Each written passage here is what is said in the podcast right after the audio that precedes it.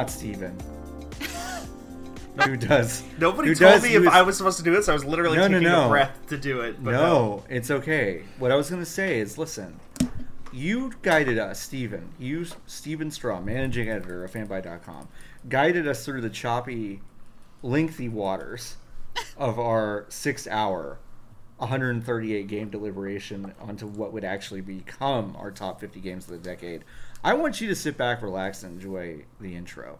You know what I mean? Yeah, I'm fine with that. I've got kind of a headache, so I'm cool. Yeah, it's, it's perfect. It's Friday, baby. Just call, you know, just chill. You know what I Yeah. Oh my god, it is Friday. I Yeah. didn't even realize that. Doesn't feel like it. And I want to, and I want to just say that we have ended up with a definitive, inarguable, undisputed, indisputable mm-hmm. top 50 games of the decade 2010 to 2019.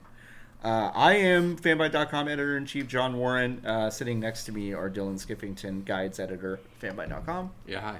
And on my other side is Nic- Nicholas Grayson, social editor. Fanbyte. Hello. And on the call we have, like I said, Stephen Strom, managing editor, editor of fanbite.com. Hello. Uh, definitely uh, purchase the fine per- products of uh, Monster Energy.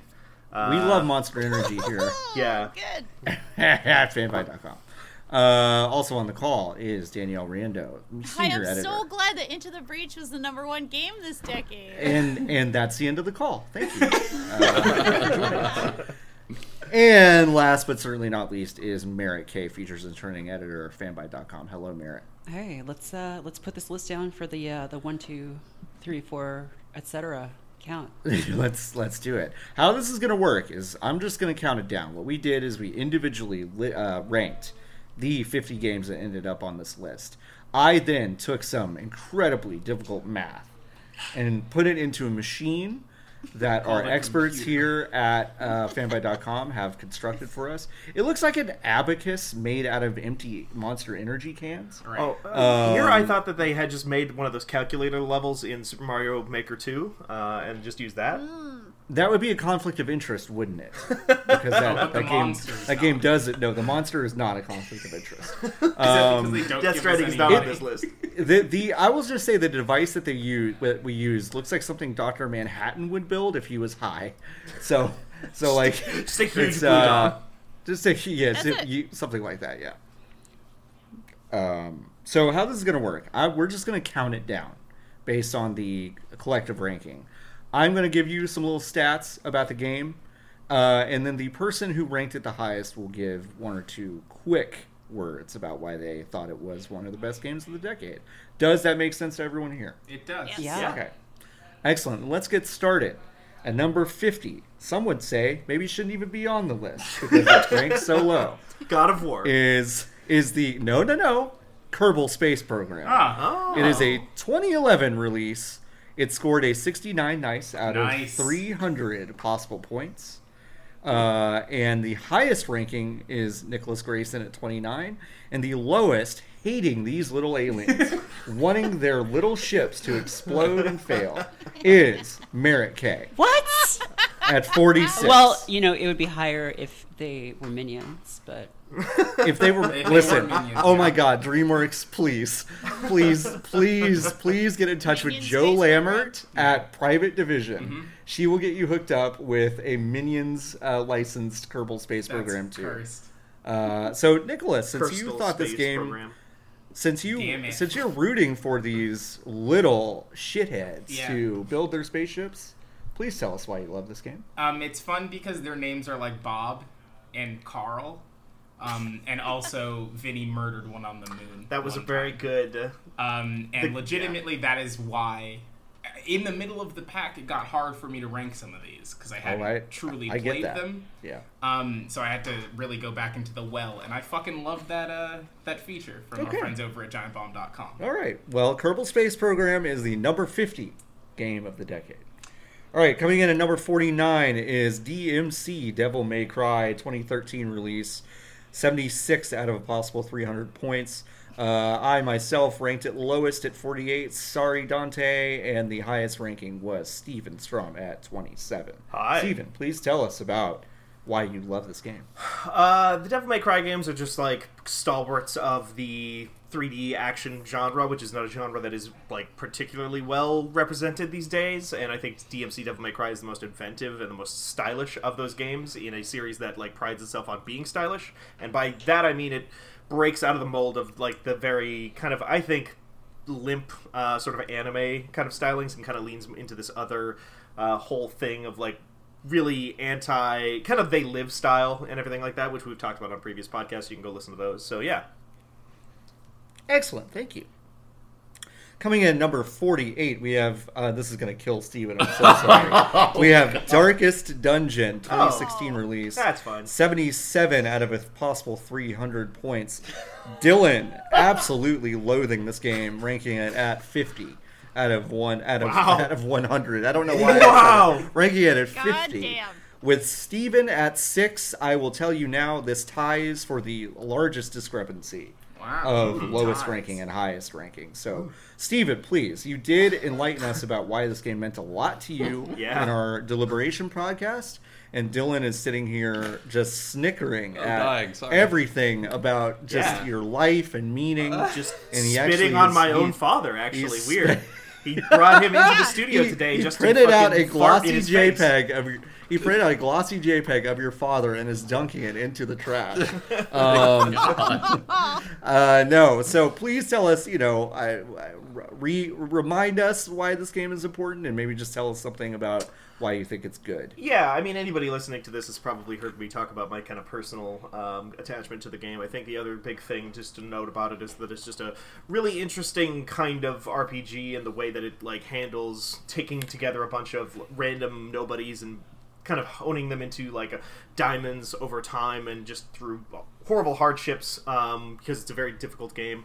Uh, and then leans into a lot of interesting stuff with like you know the eldritch horror kind of weighing on the characters minds and making like um, mental distress a major component of the game a major mechanic. And it's largely played for like you know kind of like horror tropes and stuff like that like the characters go un- become unstable and, and different things and develop different personality quirks like that that can hin- help or hinder you in combat and that stuff uh, you know maybe not always the most sensitively portrayed but it is extremely interesting in terms of just like giving things that you have to micromanage and it's just an entire game out of like making the best of a bad situation uh, over a long course of time and i think that speaks to a lot of things that honestly in the real world Cool. Excellent. Darkest Dungeon, number 48 game of the decade. Uh, number 47, this is going to kill Danielle. Alien Isolation, uh, 2014 release. Uh, an 81 out of a possible 300 points. Nicholas hating the scary things, put it at 48. and Danielle loving the hell out of the xenomorph is at 7. Danielle, please tell us about why Alien Isolation rules. Oh my god. Okay. Well, it's a great horror game. Uh, really, really good example of what you can do with an actual budget and the type of horror game design where there's basically no combat. There's a little bit, but whatever. Uh, and the actual creature itself has this wild AI where it doesn't really obey by the rules, and that felt almost like a transformative kind of experience where you're running around a spaceship, everything's going wrong. You're a really cool character who's an engineer, and this alien doesn't seem like it's playing by the rules of normal video game logic. It's very scary, very effective, and very, very good. Very scary indeed. 47 Alien Isolation That's a scary game part. of the decade. Yes. Hmm. Coming in at number 46, we have Spelunky, a 2012 release with a big old asterisk next to it. uh, it- The original release was certainly not in this decade, but the remake that almost everyone has played was released in 2012, uh, earning a 97 out of a possible 300 points. John and Nikki, we just both just just punt this game into the sun at 46, and and and Merritt loves to rescue these little dogs and princesses and stuff like that at 19. Merritt, why do you love Spelunky? Um, I think it's it spawned an entire roguelite renaissance, and it's better than ninety nine percent of those games.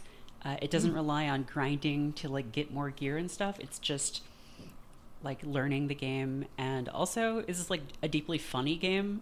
Uh, so you can play it on the level of either being really good at it or being deeply terrible, and um, it's fun either way. Excellent. Thank you, Merritt. Number 46, Spelunky, our game of the decade. Number 45, Candy Box. So glad Nicholas. Grayson's Candy Me too. Box. It's very it's very good that it's on this list. A 2013 release on browsers, it earned it 102 out of a possible 300 points. Dylan put it at 48, presumably because he's allergic to joy, and Nikki ranked it at 19. Now, Nikki, you are newest to this game. You only discovered it last this- week. Some would say this might be a recency bias, Yeah, but it's okay. Uh, please tell us why you fell in love with Candy Box. This game makes no fucking sense and it rules. There's no reason. There's no reason for this video game, and it it rules. I don't know. There was I, the day that I learned about it, I just sat there and played it. That was my whole night. That that describes. I mean, I think what I think is really cool about this, not just to chime in, but Yeah. it's like, I think that describes everyone that found Candy Box. Yeah. It was like, oh, I found it, and then this was my twenty-four to seventy-two hours. Mhm. Like, cool, you know.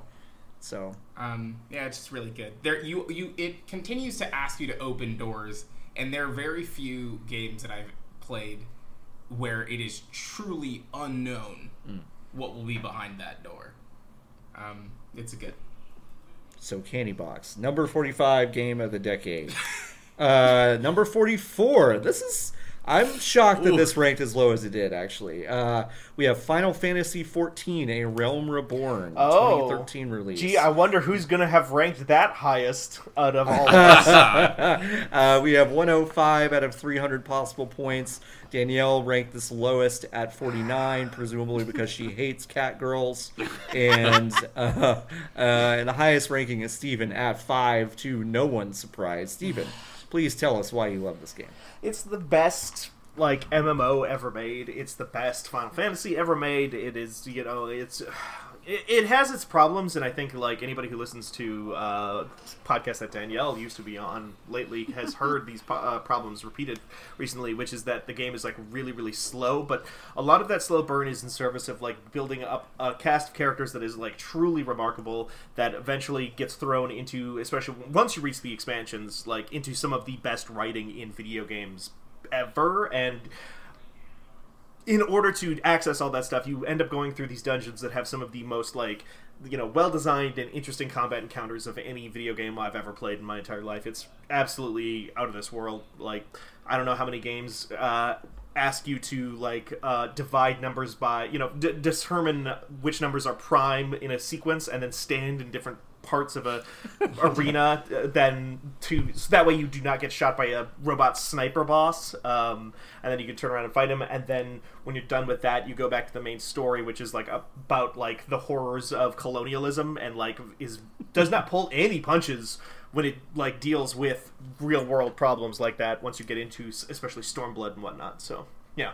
It's it's uh, incredible. Uh, people should play it when it does that. They're they're putting in a thing where they're going to make the like first 50 hours of that game. They're going to squash them down to like 10 or something like that because they know hmm. that a lot of the fetch quests of the early going of that game are, are rough. So they're Pretty gonna, rough. They're going to fix that. Yeah, so. you, you you have to pay your dues in a way that, like, I think it makes it pretty inaccessible, but I, it's something I do want to revisit. Final Fantasy XIV: A Realm Reborn, our number 44 game of the decade. Number 43, Butterfly Soup, a 2017 release.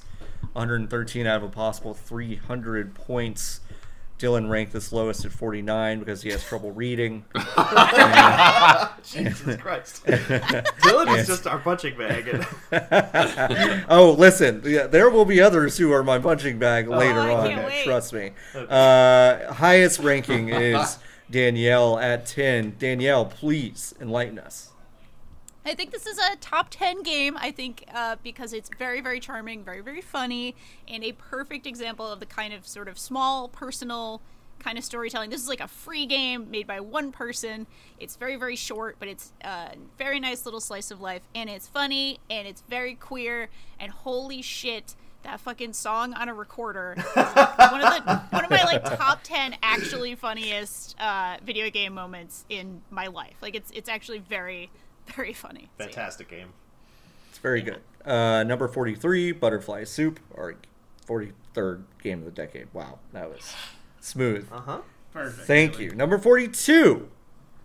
This is this is this is a wild one. Wow. 42 is Warframe, a 2013 release that has on undergone about 84 different expansions and changes since then. And It is All almost them a free. completely almost a completely different game um, than when it launched. It's Yeah. just gotten better and better and better. It did earn 116 out of a possible 300 points. Uh, Merritt put this lowest at 50, presumably because she is defending the honor of Destiny 2. And, and uh, the highest ranking is Dylan at 6. Wow. Uh, so, Dylan, please tell us why this is a top 10 game for you. I mean, I think it was the first free to play game I've ever played where I realized they didn't have to be shitty. Yeah. because there are a lot of those that are like super super bad. And i mean granted over the last decade warframe has gone through a lot of different phases.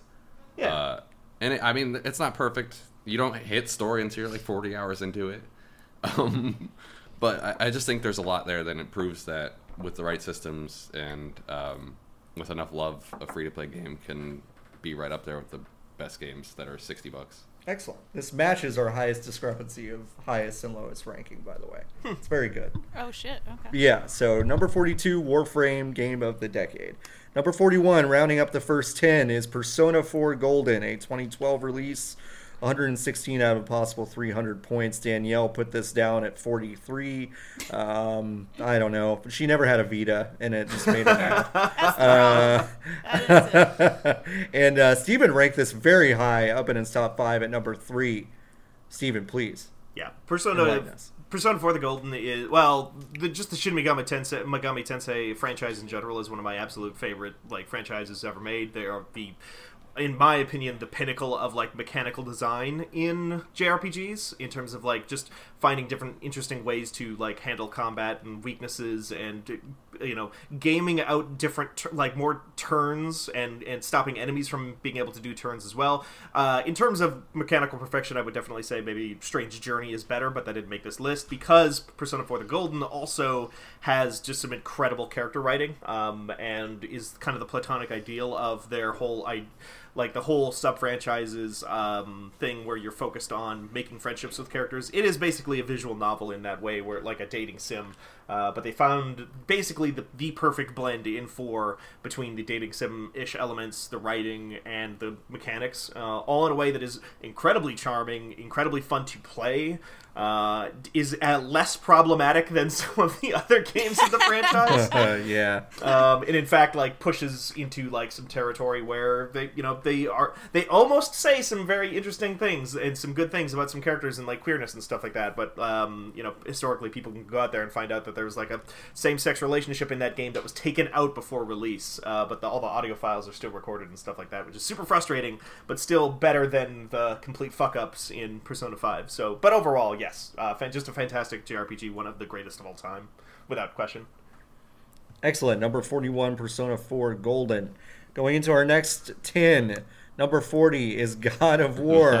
this uh, 2018 release. Throw it out here, 107 one, one, 117 out of a possible 300 points. Now, Danielle, who is just not a fan of children or fathers or anything, um, put this at number 50. Uh, I, I guess stupidly, put it at number 6. So I will just say uh, I believe it is a top 10 game, not because it says anything particularly interesting or high art about fatherhood, and but isn't fun because to play and uh, doesn't but because there is a weightiness to its combat that is more satisfying than any other action game that I've played in the past decade.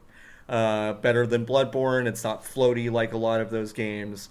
Uh, Sekiro comes close, but it's it's just not as satisfying. This game did strike a. No, it's not. It uh, no, I, I'm not.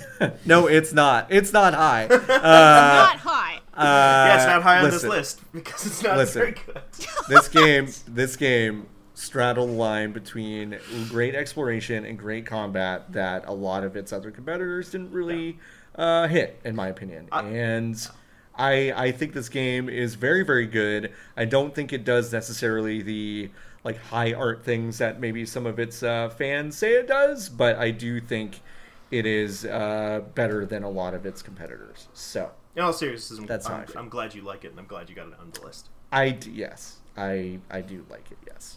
Um, okay, so that's our number forty game of the decade. All of y'all are super wrong about it, but it's fine. um, number thirty nine is Skate Three. A game, a game that we couldn't buy onto this list without negotiating, has somehow escaped our bottom ten and into the next.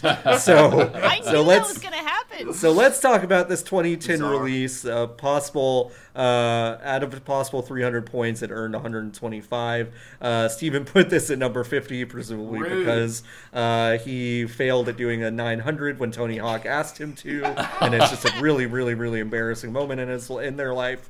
And Nikki put it at number seven. So Nikki, please tell us why you love Skate 3. Skate 3 shouldn't exist. It's, we shouldn't be talking about Skate 3 because no one at EA wants us to talk about Skate 3. and the fact that it's even in the in the cultural zeitgeist at all uh, is is a true reflection of the strength of its mechanics. Uh, the fact that you can wear a hoodie at all times, Yes. um, Very and the fact that you there's an entire game mode in that game where the objective is to not skateboard but to break as many But bones as you can. yeah. uh, and if that's not what the Xbox 360 generation truly was, Yeah. then I don't know what it is. I, I will tell you a very quick anecdote. There is a uh, a game called Dave Mirra BMX uh, Freestyle Oh. 2. Uh, and it involved uh, ragdoll physics uh, for the GameCube. Uh, and I think maybe a couple other platforms. That's where I played it. My friend Jeremy and I, hi Jeremy, what's up? We used to basically like set up elaborate like situations where we would just like gauge how bad we hurt the character, and then Skate just done yeah, they put that mode in the game. they put numbers to it. They put a burnout three takedown like hurt everything mode in their skateboarding game. It's really good. Mm-hmm. Yeah. it's very very good. it's really good. And So yet, that's the- John, you do not like Saints Row the Third, which has the exact same mode. Okay, so on to number thirty-eight. uh, oh, uh, that was Skate Three. Uh, at our number thirty-nine game at Super. Oh, at Super. Uh, at number thirty-eight game of the decade is Super Hot and Super Hot VR. Uh, uh, earning 127 out of a possible 300 points. Um, Dylan put this at number 43, probably because the narrator gave him nightmares and he hears it in his dreams.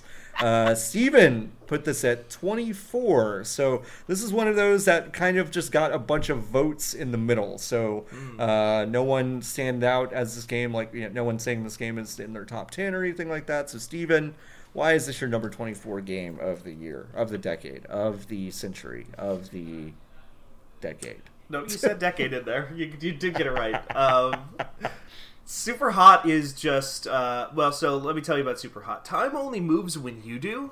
Uh, Yeah. that's really cool. No, um, it's just like it in a very similar way to like a Luigi's Mansion Three, which is something we've talked about on the podcast before too. It's just like a really good toy. It's just really fun, and the just everything about moving through it uh, feels the way that you think it should feel, especially when you play in VR. Uh, if you play Super Hot VR, which is like a, basically a level pack for this game that only works in VR, where you can just like people will throw shurikens at you and you can just pluck them out of the air with your hand and then whip them back at their face. Like that's awesome. And yeah, just the novelty of everything working the way that you want it to, and then allowing you to kind of do what like a John Wick Hex kind of wanted to do um, in real time uh, in real real time uh, is just super cool, super fun, super satisfying. Um, it it has just enough of a narrative there to kind of like feel like it justifies its existence, but doesn't uh, become overbearing. And yeah, uh, super hot, super hot.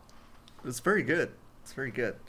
I can't believe the narrator is also on this call. uh, if I you're so I lucky to have the narrator. it's kind of amazing. a small aside, if I'd played Super Hot VR prior to when I sent you the list, Yeah. um, holy shit, it would have been so much higher. Oh, okay. yeah. Yeah. So no, that that is kind of a transformative version of the game, Yeah. I would say. it's extremely good. All right, so that's our number 38 game of the decade. Number 37, uh, PlayerUnknown's Battlegrounds.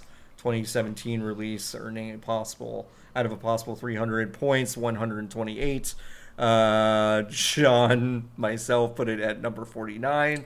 Um, probably because I just like could not get over the fact that nothing I owned could run it very well, um, and I just I just have never forgiven the game for that. Uh, Nikki actually put this at number 14. So I don't why think like PUBG. I watched a game more that calendar year um, than PUBG in 2017, and there has not been a moment as singularly uh, gratifying and exciting as the first time I won in that game. Ah, um, like I'll remember where I was and what I was doing, where I was sitting, and like exactly how that the end of that match played out, probably forever. excellent. Um, and it was broken, and that was great. Yeah, And the buildings on the Xbox version looked like they were melting. Yeah. and that's pretty fun. yeah, they did.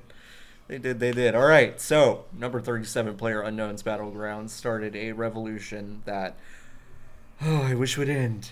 Anyway, uh, anyway, Fortnite. Anyway, Fortnite did not make the list. Number 36 is uh, Supergiant's Bastion, released in 2011, earning 133 out of possible 300 points. This is another big middle of the roader with Dylan coming in at number 36 and Danielle ranking it the highest out of all of us at 28.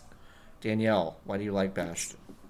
I think of Bastion is both a very good, very colorful game with a cool mechanic with the sort of uh, the narrator uh, talking about what you're doing while you're doing it, which is a cool, nice thing. It also is a little bit of a stand-in, at least the way I voted for it for uh, Supergiant's games in general. Right. I think Transistor's great. I loved Pyre. I think Pyre is one of the kind of best fantasy sports games ever. Uh, so yeah, they just make really creative, really mechanically interesting and sound games that are also very pretty and very nice to look at. So, or sorry, uh, nice to listen to is what I meant to say there. Everybody should Very check out true. Hades, by the way. If you like ba- Bastion, you should check out Hades, which was not eligible for this list because it's an early access. But it's Yes. it's basically just like a hyper refined Bastion uh, in the modern day. Super good. Nice. Excellent. Uh, so that is number 36, Bastion. Number 35, Stardew Valley, 2016 joint, earning 135 out of 300 points. I ranked it the lowest at 39, presumably because I've been to a farm and it's a bummer. and and, uh, and Merritt ranked at the highest at number seven. Merritt, why do you love Stardew Valley? Uh, it got me into a genre that I'd never cared for before, and You were not a you were not a Harvest Moon person. I wasn't a Harvest Moon person, and Stardew gripped me in this way where um, I would look up, and it, it had been like six hours, and I'd been playing Stardew Valley the whole time. Just like the charm of this game that was made by one guy, um, I think it really, yeah, like it really just kickstarted that genre and um, sort of brought back this life into that kind of farm sim genre that I think is still kind of going strong. Excellent. That's number 35, Stardew Valley, our game of the decade. Uh, number 34, very unique game, Return of the Obra Dinn, 2018 release, earning 139 out of 300 points.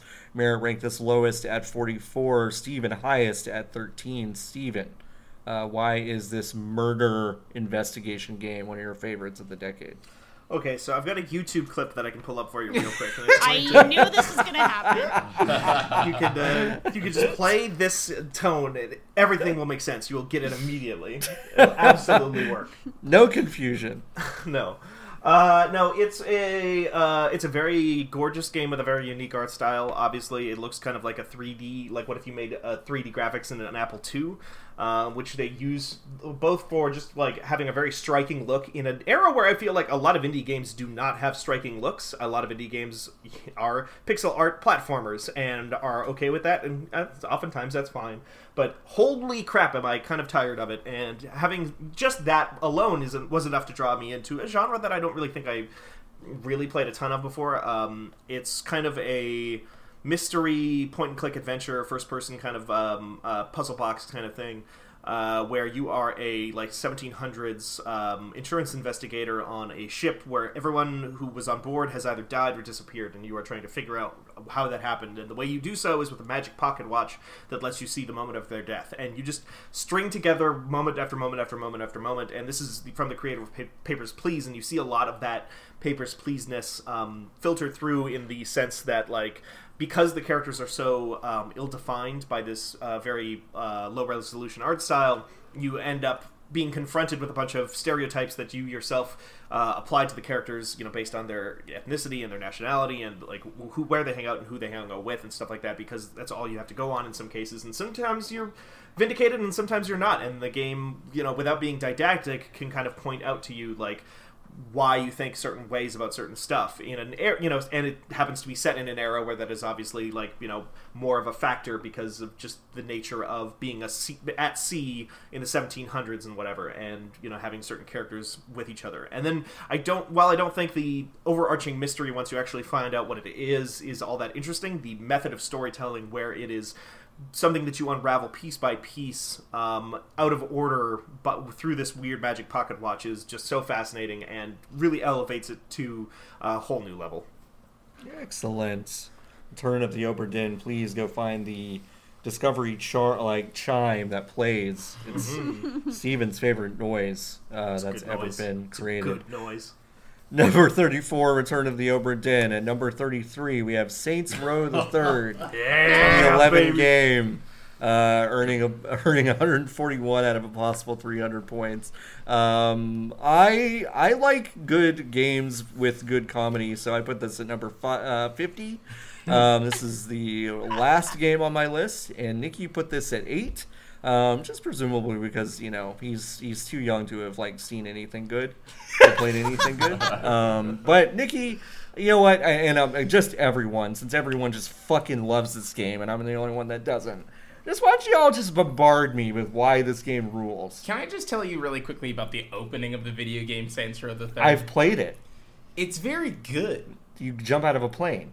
No, no, no, no. no. Is that the fourth one? that is No, the maybe vault the fourth heist one. you're talking Yeah, about, Yeah, the right? fourth Yeah. one is the Uh-huh. vault heist. Okay. The beginning of the third It's all the same. is you are robbing a bank. Oh, It's yeah. you, the player character Shaundi, Johnny Gat, and then a dude who's on a television program called Nyteblade. Okay. You're all wearing Johnny Gat heads, including Johnny Gat, who is wearing a head of himself. Right. You rob the Like bank. oh, so like the like Heath Ledger's Joker at the beginning of The Dark Knight.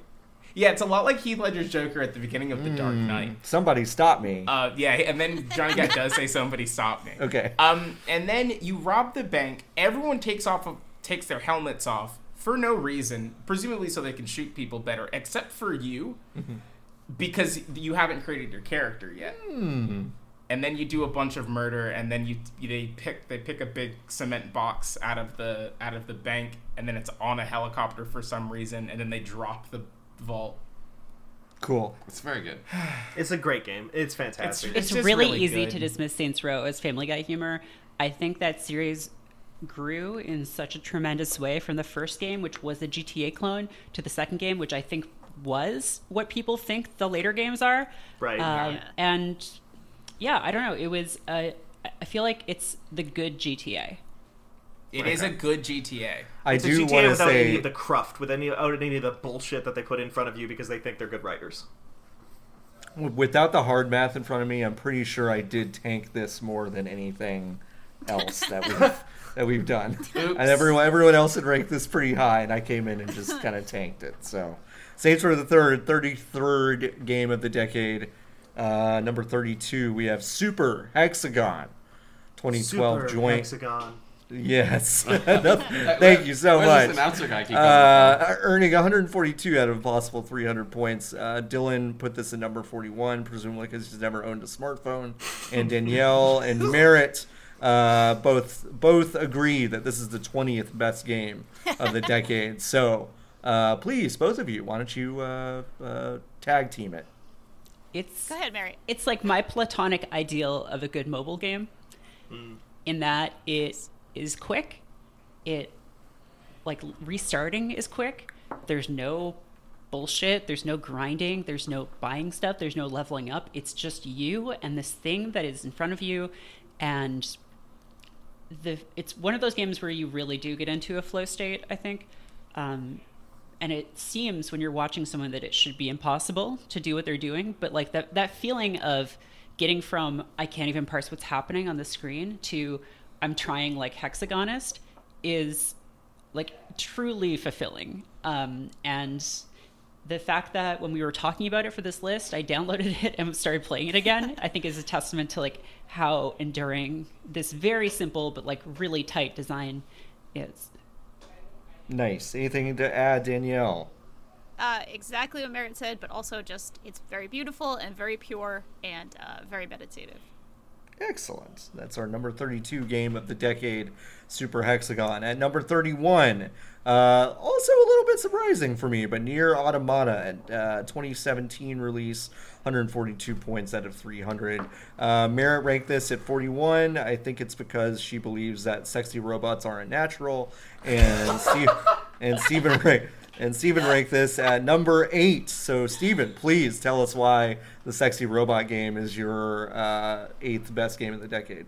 Well, see, they just put in a Nier Automata raid in Final Fantasy XIV. So by the Yes, transitive property, uh, uh, no, Nier Automata is just a it's a really solid action game that maybe uh, is a little bit too easy because the like character designs or whatever, but or they not the character designs but the enemy designs or whatever. But like just it, it's a game that is just from top to bottom about like humans and what humans are and, and societies and not, not just society in the sense of like oh we live in a society but like societies is in like what do we think of when we think of society and what like could those potentially look like? Because it is a world where machines are picking over the bones of humanity and only have third-hand knowledge of what like humanity used to be and look like and stuff like that. So they try to emulate it in their own different ways and create their own little subcultures out of, as a result.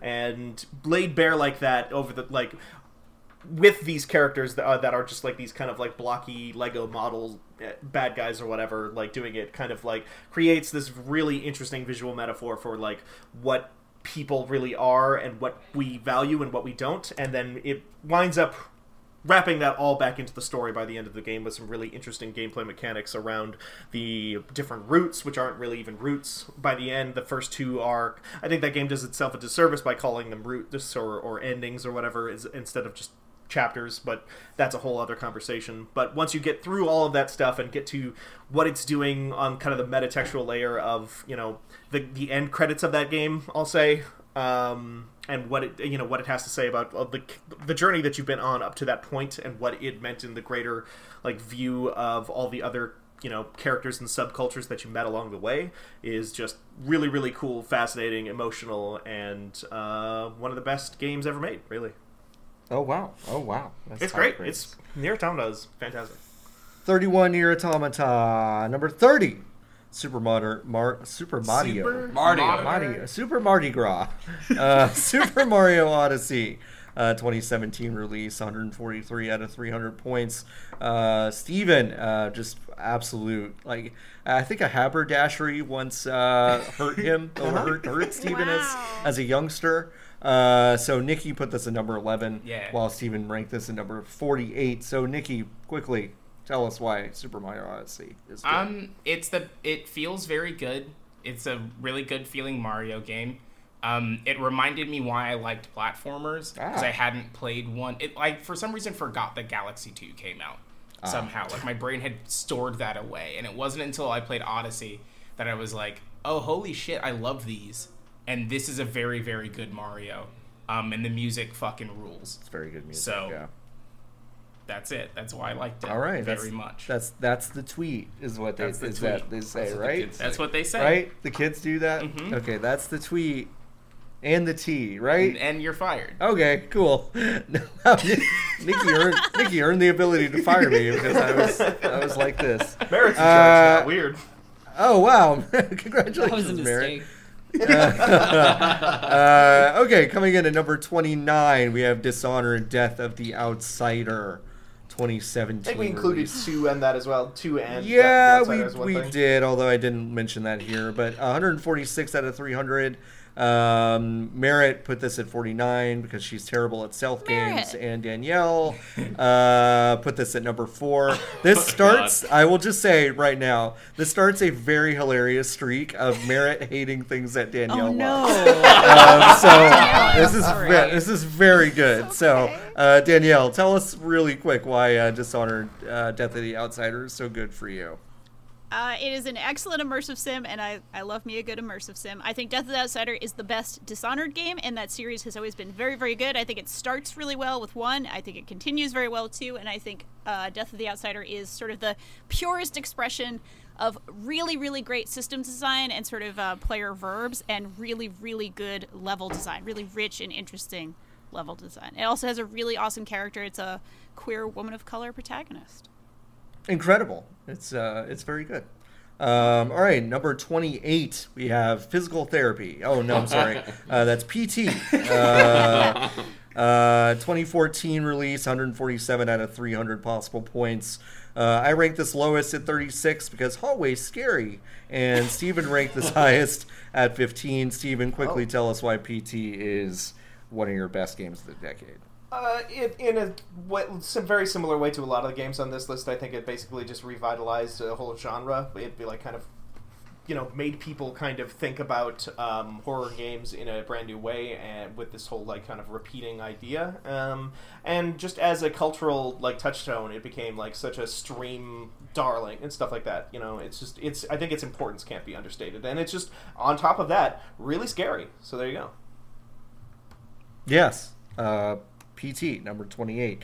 Uh, number 27. This is uh, the uh, the second entry in the Danielle Merritt War. This is Into the Breach 2018 God! game. I'm sorry. Uh, 140 I just haven't played it. 149 149 points out of 300 Merritt. Uh, put this at number 47. She says she hasn't played it, but I think she has a secret grudge against Danielle. Danielle put this at number one, who has put 484,000 hours into this game. Danielle, please tell us why Into the Breach is great. Ah, it's my number one game of the decade. I think it is one of the truly best, most interestingly designed, best balanced games ever made. Like in terms of just pure, beautiful, simple design. You always know exactly what's going to go on. It's a it's a you know strategy tactics game, but you always know all the information about what actions are going to be taken. You know what you're going to do. You know what's in your arsenal. Very very clean, very well designed. The fact that I found it interesting for almost 2,000, God. It's at 1700 something hours. So Looking at my. Steam account right now. The fact that I found this interesting every day since I started playing it almost two years ago, I think speaks volumes to it. It also has a lot of actual, like, the storytelling is good, the characters are good. It has a lot of warmth and a lot to kind of say about bad times and surviving bad times. So Nikki I did just great. do the math. Nikki did just do the math. You know how many days you played Into the Breach? Oh, it's going to be close to 700. No, it's 71 days. Uh, that oh, you oh, played. you mean, oh, I, I Like see. 24 Days hour in terms periods. Of consecutive time. Yeah, yeah, yeah, Yep. yeah. That's a lot.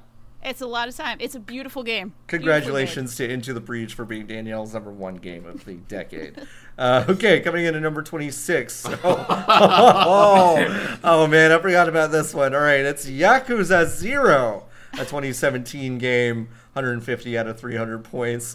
Nikki really shit in the apple pie on this one, uh, ranking it at number 49. I haven't played it. Steven, of course, put this at number one. Steven, quickly, why is Yakuza Zero your number one game of the decade? Uh, you know, again, I think I uh, explained a lot of that on the previous episode, so people can listen to that. But it's just a, you know, in, for for me personally, it's an incredibly important game. It's probably why I have this job. It is uh, emblematic of the entire franchise as a whole, which is just an incredibly warm series that has gotten progressively more progressive over time and features characters that are uh, incredibly warm, not only to themselves but to each other. And at the heart of that game, it's basically just helping other people in sometimes you know zany fashion, but other times like it's just like you know this big kind of gay dad punching people because they were mean to this like total stranger uh, for whatever reason and stuff and just being supportive and stuff like that and like building an entire like universe around that as like an uh, as a concept as like the pillar of that whole like philosophical ethos of yakuza is so good Excellent. Okay, that is our number 26. Game of the decade, number 25, Hatsune Miku's Minecraft. uh, 2011, there's been a asterisk next to that, of course. Hatsune Miku didn't actually make this game. I guess that's a slander. That's the- that's what the That's, that's a asterisk is for. slander. That that is what the asterisk is for. Uh, of course, this game er- entered into some form of kind of early access in twenty in two thousand nine, I believe, but. 2011 is its official release, 152 points out of 300. I put this at 43 because I don't like blocks, and Nikki put this at number five. Nikki, why do you like Minecraft? Because he is Um, five. It's because oh, I'm five. oh wow, That's it. That's, all your I've age. got. That's how many are you? Um, it is sim. It is the reason why I cared about YouTube. Um, it because it was the what I was watching on YouTube because Yeah. I was of of the appropriate age. It's the reason. Um, why I like building things in games. Like I hadn't ever really been a person to like building stuff uh, Right. in video games before Minecraft. And I got my mom. I, it was the first game I convinced my mother to give me her credit card for oh, um, because I had to use PayPal to give Hatsune Miku money because Hatsune Miku lived in Denmark or whatever, Sweden, but not here, and they wouldn't just take my money. okay. Excellent. It's also very good. The music, very good. The Music is very C four one eight crushed it. Uh, number 23B, because we have a tie, is the Elder Scrolls V Skyrim 2011 release. 156 points out of 300. Danielle put this at 47 because she is a kleptomaniac and this is uh, a gateway drug. And Dylan, uh, Dylan put this at number 11. Dylan, please tell us why Skyrim is a top top 20 game for you. Oh yeah, it's easily top twenty. It was it was a little rough to place exactly, um, but I, I told this a little bit when we were discussing what games should make the cut. Um, but it's like the last game that everyone in my dorm room went to pick up like in person at GameStop and wait in line until midnight. You know, as the kids used to. Um, and then everyone played it for like six months without stopping. Yeah. And I think that alone is something that doesn't happen in my life anymore. So that's partially why it ranks so high. Um, and also, I mean, it is it, it is a good game. It's not as good as Morrowind, which kind of like Yeah, no. killed it, but kind of poisons the conversation Yeah. around the Elder Scrolls. But yeah, no, I I think this game deserves to be on the list for sure. Uh, number 23A, we have 2016's Overwatch, 156 points out of 300. Dylan put this at number 39, uh, presumably because um, I don't, just a lot of reasons. I'll just say that. Uh, just you know, you know. And then anyway, uh, Nikki put this at number nine. Uh, Nikki, why do you like Overwatch? Um, it made me care about uh, competitive video games in a way that I did not think was possible. Okay. I cared about getting good at this game. With Rocket League, I accidentally got good at Rocket League. That's just my innate skill. I like tried to get good at Overwatch. humble brag there. Just, and then got good at Overwatch. And it was it's a if you pretend that Overwatch is only the stuff on the Blu-ray and nothing else, it's a good game. Okay. Also, you love Hamster. I also love Hamster I love Hamster. and think that they have more rights than people do. Oh, Uh, almost got through it. All right, we've got 21B Super Mario Maker. That means, yes, we have another tie. 2015 game, 158 points out of 300. Steven put this at 33 because they don't like being creative. And Merritt put this at number 13. Merritt, why do you like Super Mario Maker? Um, I've never played it, but Okay. but you don't. I feel like you don't need to. Very to. good. This game Yeah. has You don't has need to. created so much content that it's like I'd never want to play those hard Mario levels, but watching someone Right. else play them is hypnotic. Mm-hmm. And Well, and additionally, okay, the if- fact that like this, in addition to like this, the hard speedrunner levels, obviously all the just the bizarre stuff that comes from giving people what seems like a really restrictive tool set and then seeing what they come up with is astounding. Well, okay, but if we're going by how much content has been made, then Glen Charles, creator of the Frasier Crane character, has to be more important Well, than sure. Super Mario. No, no. Oh, okay. I'm being taken away out of this room. Okay. Uh, yeah. No. It, it's a ton of content, ton of really interesting content. It content. also I- shouldn't exist. really? Yo, like if if someone told you that Nintendo was going to make a video game where you got to make the Mario levels, Yeah. That'd be. That'd Yeah. Be, no. like yeah. No. No. It's it's crazy. yeah. All right, so number 22A, Super Mario Galaxy 2. This is the glut of uh, Mario content, kind of in the middle of the list. 2010, 158 points out of 300. Steven uh, put this at 47, probably because they have nightmares about being trapped in space. And uh, I put this at number 9 because it is the third best 3D Mario platformer of all time and the second best one of this decade. Uh, I love the uh, the conceits uh, created in Super Mario Galaxy One, but Two was really a realization of all of those uh, incredibly unique ideas. It felt a little more streamlined than Galaxy in terms of kind of trying to get its point across. Its level design was a little more playful, and there was some Yoshi shit. Anyway, There uh, was. That's about it. Uh, so tum- uh, 20 Super Mario 3D Land. This is 2011, 161 points out of 300. Dylan put this at 36 because his DS made him very sad. 46. Uh, 46. I'm so sorry. 46 because Dylan hates joy.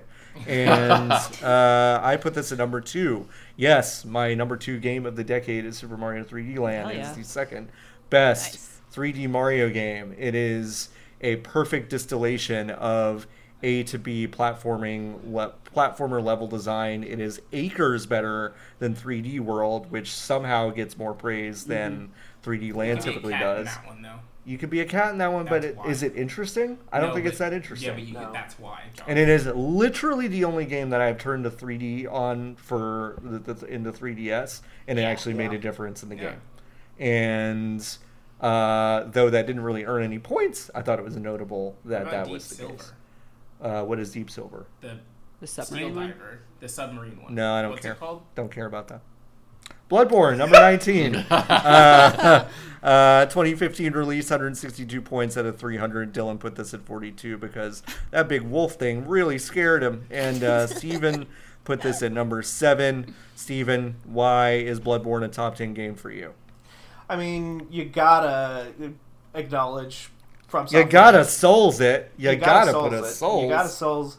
You gotta have the souls. Um, but yeah, it's it's. I think the the crowd pleasing uh, Souls game. It's the one that like the most people glom to because of its unique aesthetic. That is kind of basically unlike most things in probably any tr- other AAA studio that I can think of. There's maybe some lighter stuff out there, but uh, yeah, the and the the the turn from gothic horror to Lovecraftian horror uh, as you get through that game or whatever is such a is such a landmark moment in just this decade in terms of like video game storytelling and video game like art and uh, how that stuff is used to great effect uh, mechanically the way that you you know that it, that it, all those games are about repeating the same thing over and over again to get better at it and then returning through old areas and whatnot.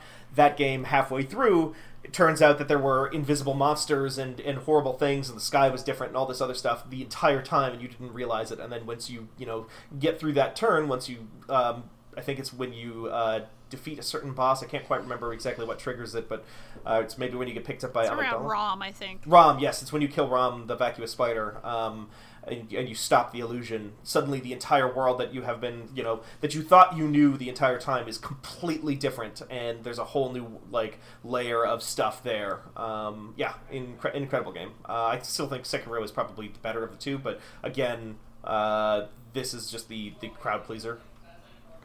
Excellent. Uh, all right, number 18 is Rocket League 2015 game, 163 points out of 300.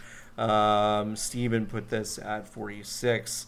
Uh, they they get the the union between car and rocket is just not It's acceptable. unholy.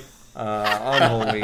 Um, and Nikki, who loves soccer more than anything on earth, put this in number three. So Nikki, please. it is it is the simplest like conceptually the simplest uh, thing I've played in a long time. What if soccer but cars? Um, but it has an unbelievable. Uh, the skill curve is so so well defined that you can have fun if it's the first time you've ever picked up a controller.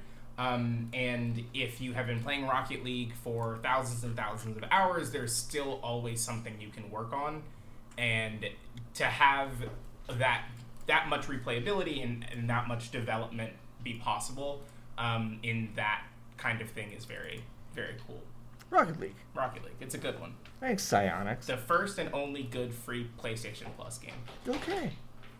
Controversial statement. That's n- neither of those statements are true.